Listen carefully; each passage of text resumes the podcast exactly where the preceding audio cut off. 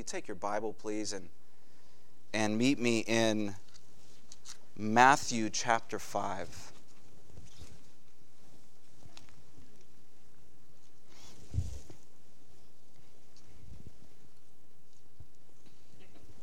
Today is, um, today is December 23rd, which of course means that Christmas is now just two days away.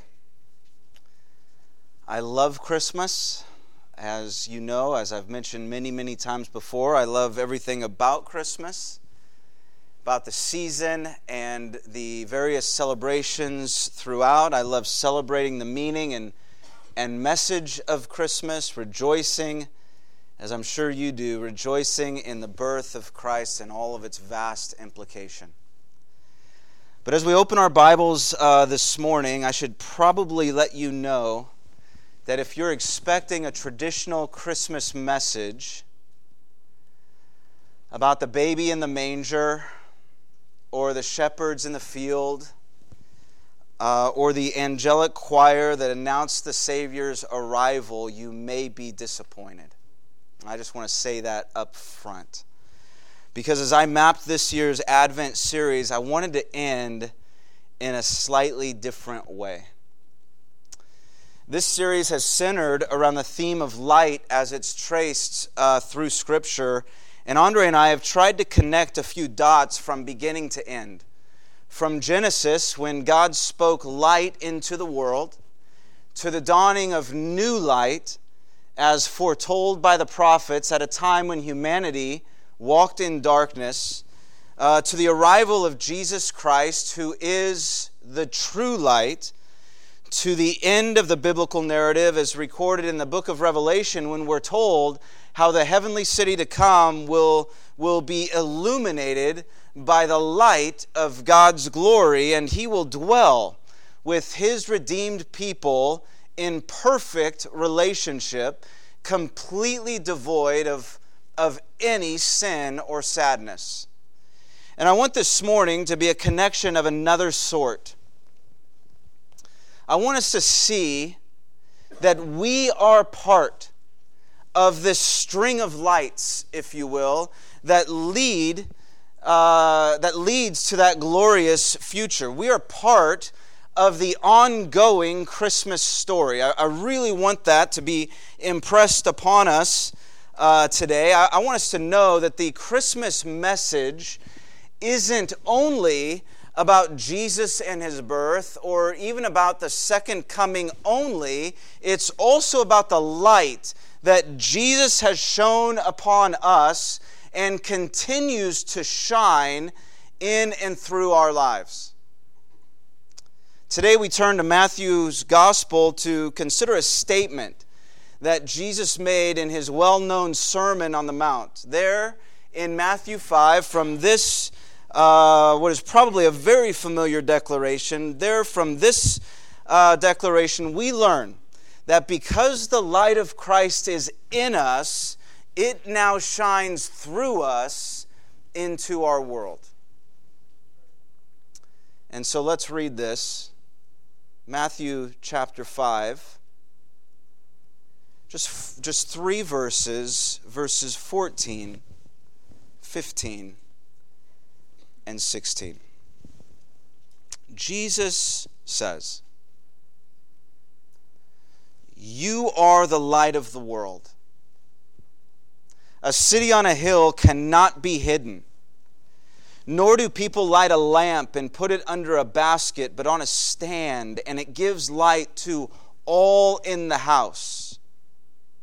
In the same way, let your light shine before others so that they may see your good works and give glory to your Father who is in heaven. Let's pray. Father, we want to thank you. We do want to just thank you for the wonder of this time of the year when we pause and we remember the, the, the, birth of our Savior, the coming of the eternal Christ from heaven to earth, the reason why he came. what he accomplished when he came. And that after his resurrection from the dead, he ascended back to heaven and he promises that he is coming again. And in this space between his first coming and his second coming, he's left us, his redeemed people, to carry on his work in his name. So, in, the, in this passage this morning, what is probably very familiar to us, we've probably, many of us, have probably heard these words many, many times. And I would just ask God that today you'd speak them anew to our hearts. Make us, make us open and receptive to what you want to say to us today and how you want to direct our paths. And we ask this in Jesus' name. Amen. I think it's important that we begin with a very basic question, but an important question that sets the stage. Really, it frames the whole Sermon on the Mount, and it, it certainly it sets the stage for what we're going to discuss today. And the question is simply who, who was Jesus talking to in this passage? Was he talking to people in general? No. Was he talking to the people of Israel uh, in particular? No. Uh, instead, according to verse 1, he was talking to people who had begun to trust and follow him, to his disciples. And in these few verses before us today, he clarifies uh, what we are as disciples and what we are to do, saying in verse 14, You are the light of the world. Uh, he's talking about your identity as a Christian, to who you are, to what you are. You are the light of the world. If you are a Christian, if you have entrusted your life to Jesus, if you follow him as Lord, you are this light. Listen, it's not up for debate, or it's not left to chance, it's not maybe or possibly, it's not about whether you feel like you are. Jesus, Jesus is stating fact here. He's not, he's not at all uh, addressing your feelings. He's saying that one of the results of being a Christian is that his life begins to shape yours, and therefore his light shines in you and through you. Now, listen, you don't work your way toward this. You don't start out as a dim light and somehow work your way to a brighter light.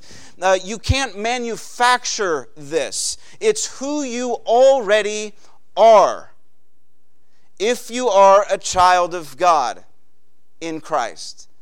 I just want everyone to understand this that if you are a child of God in Christ, please hear me here, you are the light of the world. You are. In the verse just before this one, Jesus references salt in the same way. You are the salt of the earth, he declares. Salt preserves and flavors. He's saying that we are in effect, we are seasoning from heaven, sprinkled throughout the world to preserve what's good. We're to be rubbed into society, not removed from it. We're to be engaged, integrated, and interested in what's going on in the world and in the lives of people. We're to be flavorful, interesting people who enhance our world. You hear me? Jesus doesn't, Jesus doesn't want us withdrawing into our own privatized Christian circles. No, we're to be out with people, including lost people, which obviously presupposes closeness and proximity. In the same way, light enters the darkness. Light goes into dark places and it illuminates. Light reveals and directs. Light provides comfort and hope. Now, isn't that the model that Jesus set before us? He didn't wait in the synagogue for people to come to him. He went to where the people were. He made time for them and he hung out with them, so much so that the religious leaders faulted him for it. Jesus met people in their various places of need. And I love how many times it's said that when he saw the crowd, he was moved with compassion. Moved. May I just ask, when was the last time you were moved by an overwhelming flood of compassion?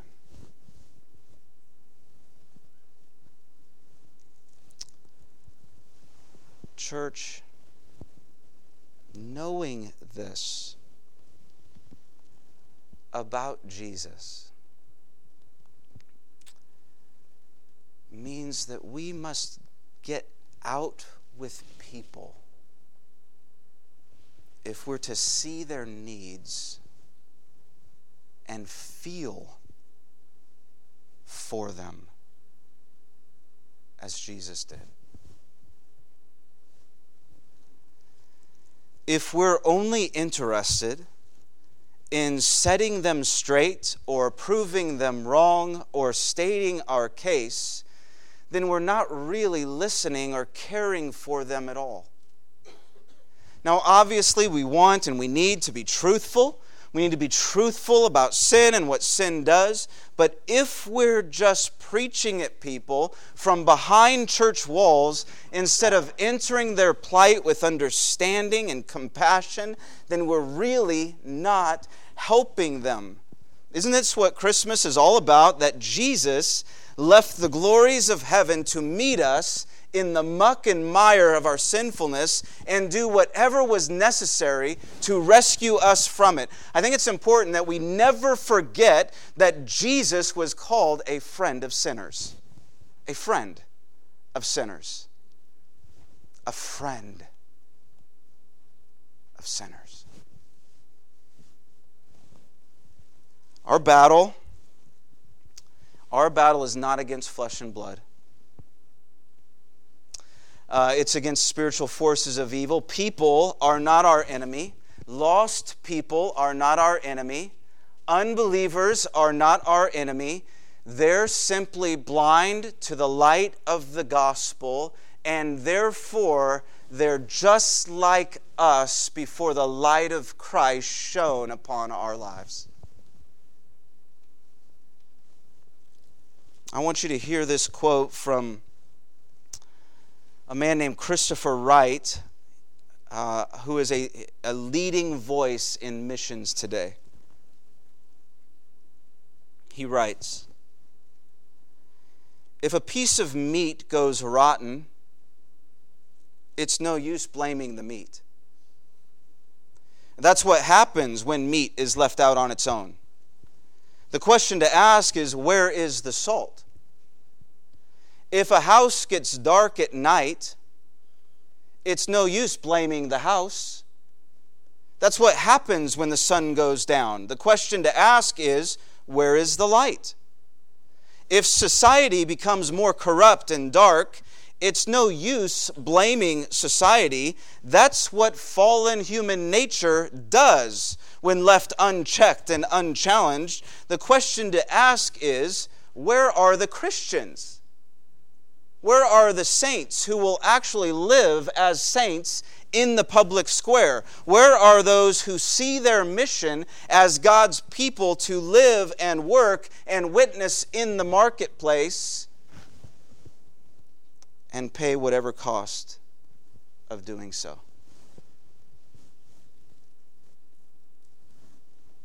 By the way, church, I just want you to know that, that this is one reason why we're very intentional about what we schedule at the church and what we ask you to participate in, because we don't want to overload your schedule. We know that you spend much more time out in the world than you will at church. I think that's a, generally a good thing. So maybe once on Sundays and hopefully once throughout the week in a life or community or support group of some kind, which leaves five days each week to be home with your family or relating to people in the world. We're very intentional. Because a city a, on a hill cannot be hidden it says. Nor do people light a lamp and put it under a basket, but on a stand. And it gives light to all in the house. So, knowing Jesus means that your identity is being shaped by His, and when God transforms your life, others will see and take note of it. This is what it is to be in Christ. In Christ. Time and again, the Bible uh, says that as believers, we are in Him, meaning that He is the source and the substance of our lives. In fact, um, I did a quick search uh, this week through the New Testament, and the words in Christ or in Him occur over 200 times. For, for instance, we, are, we were chosen in Him before the foundation of the world, Ephesians chapter 1. The gift of God is eternal life in Christ Jesus our Lord, Romans 6:23. In him we have forgiveness of sins, Colossians chapter 1. There is therefore no condemnation for those who are in Christ. Romans chapter 1. In him we are being united together as a Christian community. Ephesians chapter 2. And the references are endless and all encompassing. We are in Jesus and he is in us. Therefore, when he said in John chapter 8, I am the light of the world. Whoever follows me will not walk in darkness, but will have the light of life. It means that his life is present in yours and that his light now shines through you. In ourselves, we aren't the light. But when we receive it from Christ, it reflects from our lives onto the lives of others. Darkness is everywhere in this world, as you know. And Jesus is saying that you are the force to combat it. You are. You are the agents of hope. You are, though the light of Christ, though the light is Christ's, you are the means through which it's shown. You are the medium by which his presence is brought into people's lives and awareness. When God wants to reach people, right, he typically does it through us, through people he's already reached. When God wants to save people, he sends us with the light of the gospel. When God wants to bring hope, he shines through us. I thought about this this when I was reflecting on last Wednesday night's uh, carols and cocoa service, which for those who were there, you know, we, we ended by candlelight. The service was kind of directed or ordered around the four themes of Advent hope, love, joy, and peace and we, um, we lit candles representing each of these themes, and we finished by lighting a Christ candle that centers everything. And from this Christ candle, other candles were lit, and we passed the light from one to another, from one candle to the next, from row to row, until everyone in the room was holding light. and we sang and we savored the moment. Some of us wanted to savor it more.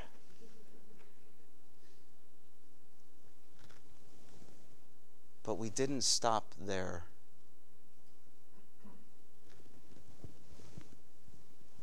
We took that light, each one of us, out from the sanctuary as a way of demonstrating that the light we receive from Jesus is to go out into the world. In our families, homes, neighborhoods, we are shining forth.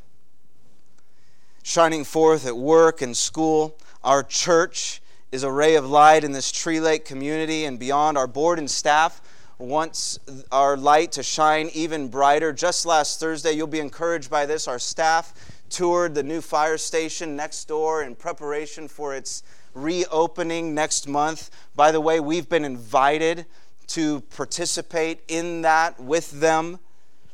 We, we, we met the main inspector who oversees that project. We met the fire chief, the, the, the man himself. We met the fire marshal. We spent about an hour with them, and they expressed, they did, they expressed their appreciation for us and the difference we're making. It gave us an opportunity to express our appreciation for them. And we talked about, we talked together about how to continue building a good relationship in the community because Jesus says, You are the light of the world.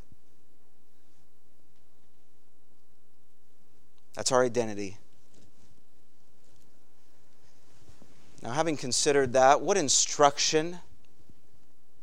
What instruction does Jesus give? What, what is his expectation of us? What are we to do and why?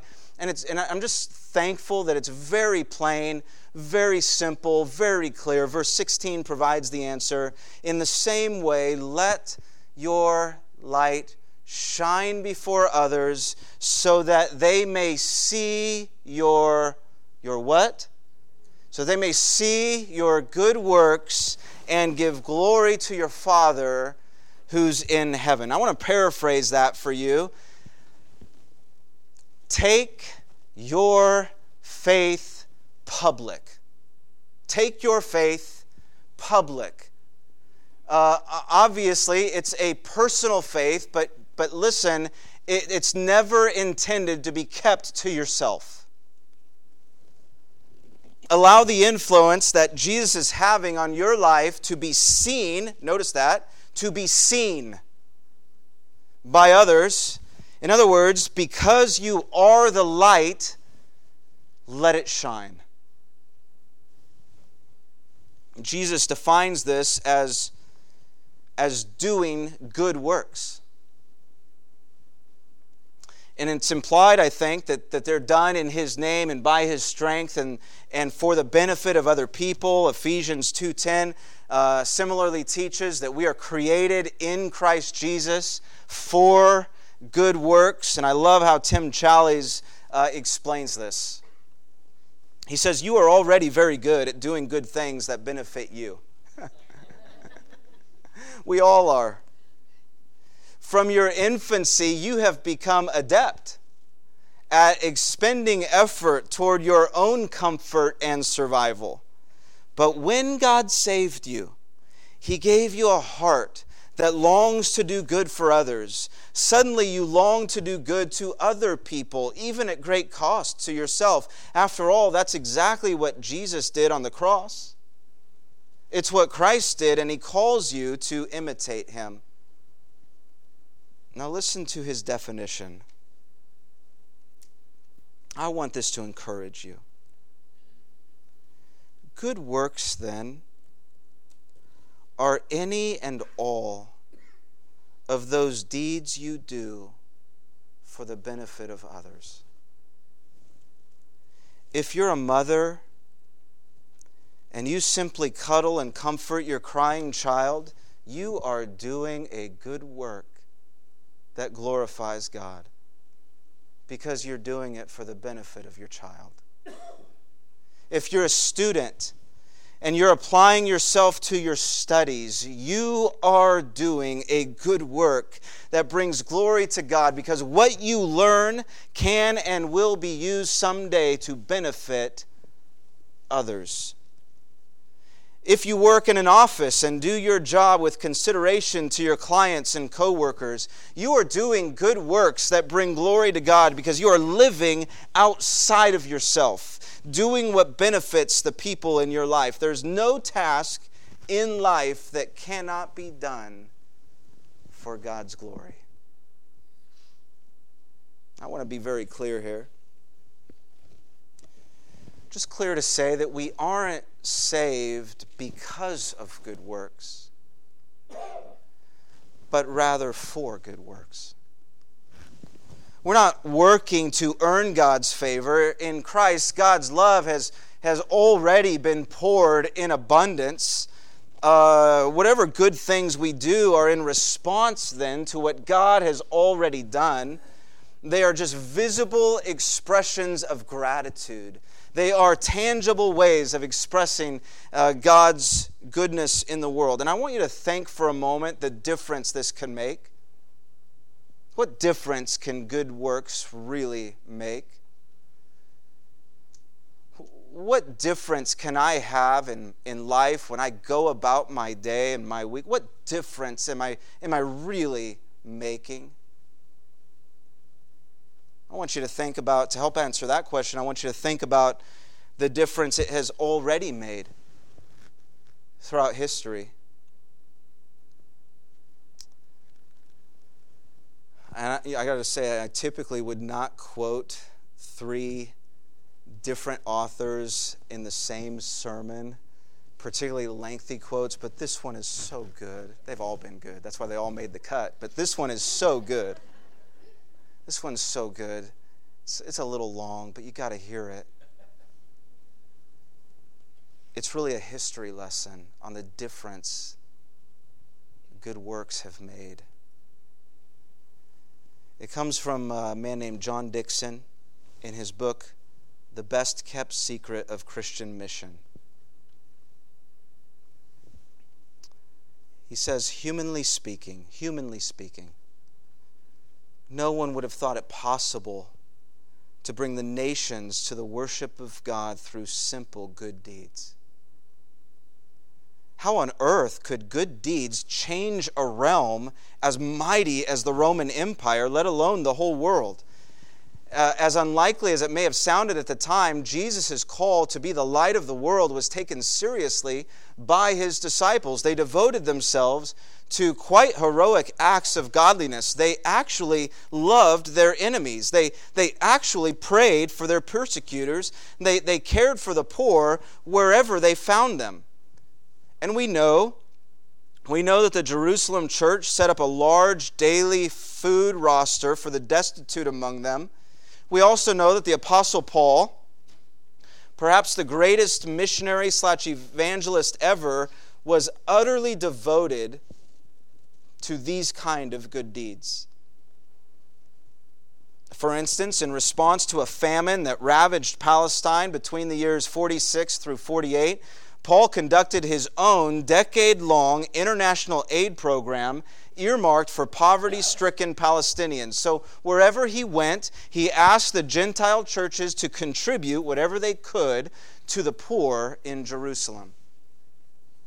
Christian good deeds, he continues, Christian good deeds continued long after the New Testament era. We know, for instance, hear this, that by AD 250, the Christian community in Rome, in Rome alone, was supporting 1,500 destitute people every day. All around the Mediterranean, churches were setting up food programs, hospitals, orphanages. These were available to believers and unbelievers alike, and this was innovation.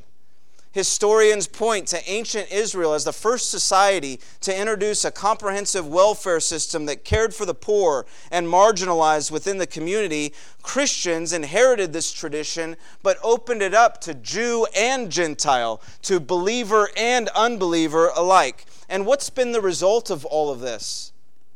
Well, within two and a half centuries, Christians had gone from a small band of several hundred Palestinian Jews to the greatest social force in world history. In fact, the influence of Christian good works was so great in the fourth century that Emperor Julian became fearful that Christianity might overtake the world simply by doing good works. Unquote.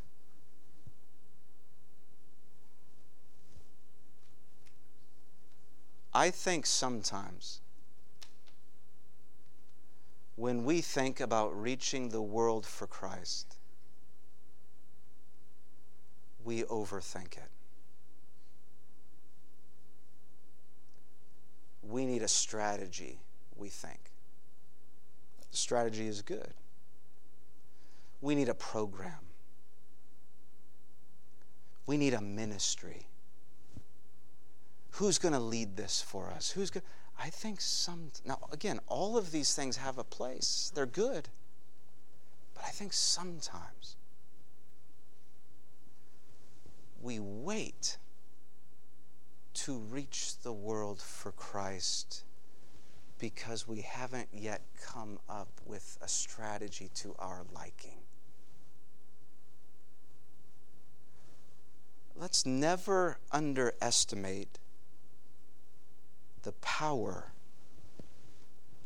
of simply doing good unto others in Jesus' name.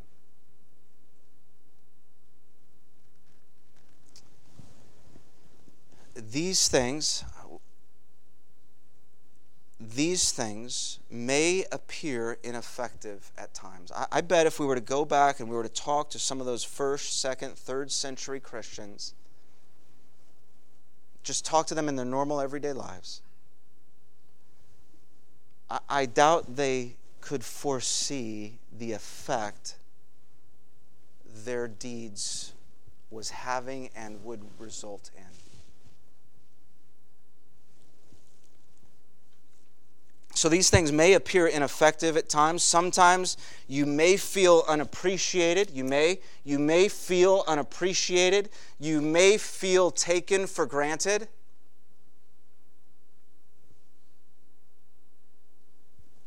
Maybe you've heard the story of the young postal worker who was sorting the mail when she discovered a letter addressed to God. she opened she opened the envelope, and in it was a letter from an elderly woman who said she'd never asked for anything in her life, but she was in desperate need of a $100 and was wondering if, if God could send her the funds. Touched, the young postal worker managed to quickly collect $90 from her co workers, which she stuffed in a separate envelope and sent back to the woman. A few weeks later, another letter arrive, also addressed to God. And surprised and curious, the young lady opened it and opened this one too. And, and, and it read, Thank you, God. Thank you for the money. Uh, I really appreciate it, but I only received $90. Those jerks at the post office must have taken the other 10.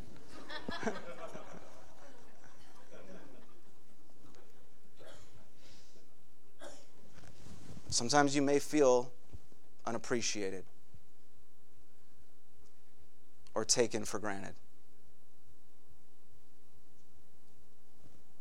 If you're doing good things to be recognized and applauded, you'll be very disappointed. But if you do them because you genuinely care and because God is renovating your heart, ah, I love how God renovates our heart.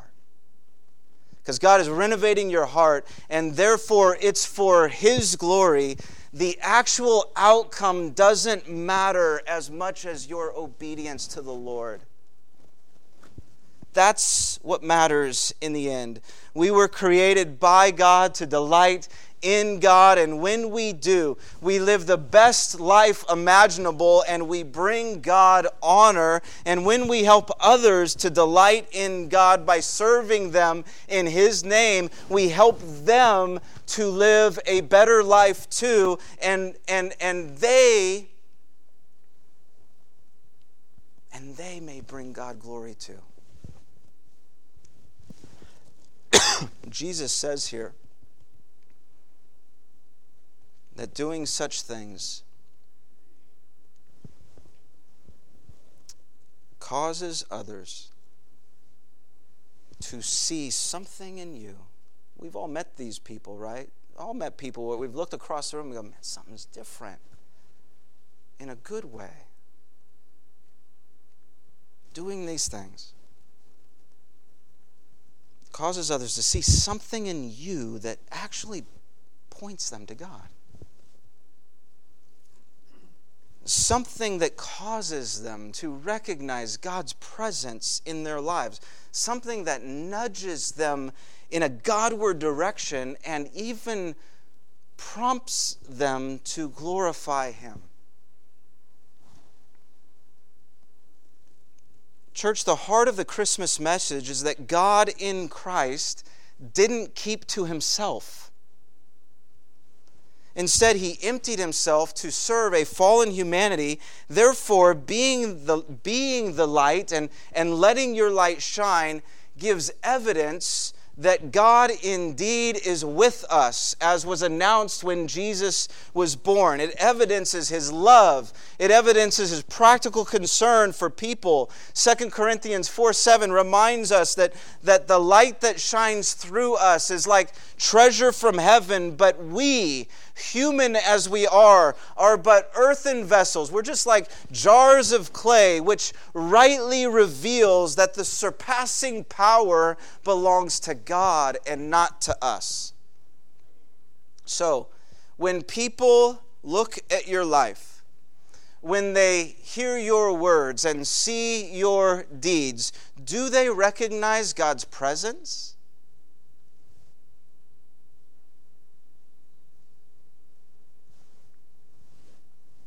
Can they distinguish something different about you in a good way? Are you pointing them to Jesus in some way?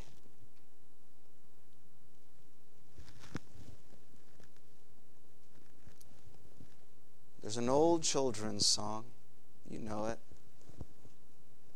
talks about this little light of mine.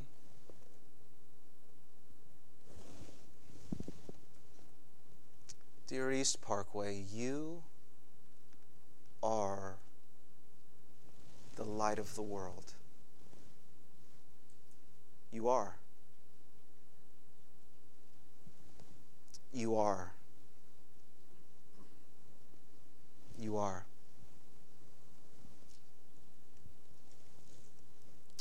And so let it shine. Let it shine for the good of others and to the glory of God this Christmas season and throughout the years to come. Amen. Amen. Amen. Thank you for speaking to us this morning, Father. You've been very good to us. Help us to not just be hearers of the word, but doers also. Impress these things upon our lives and make us to be doers of good, salt and light in this world of desperate need for the good of people, to the glory of your name. Amen.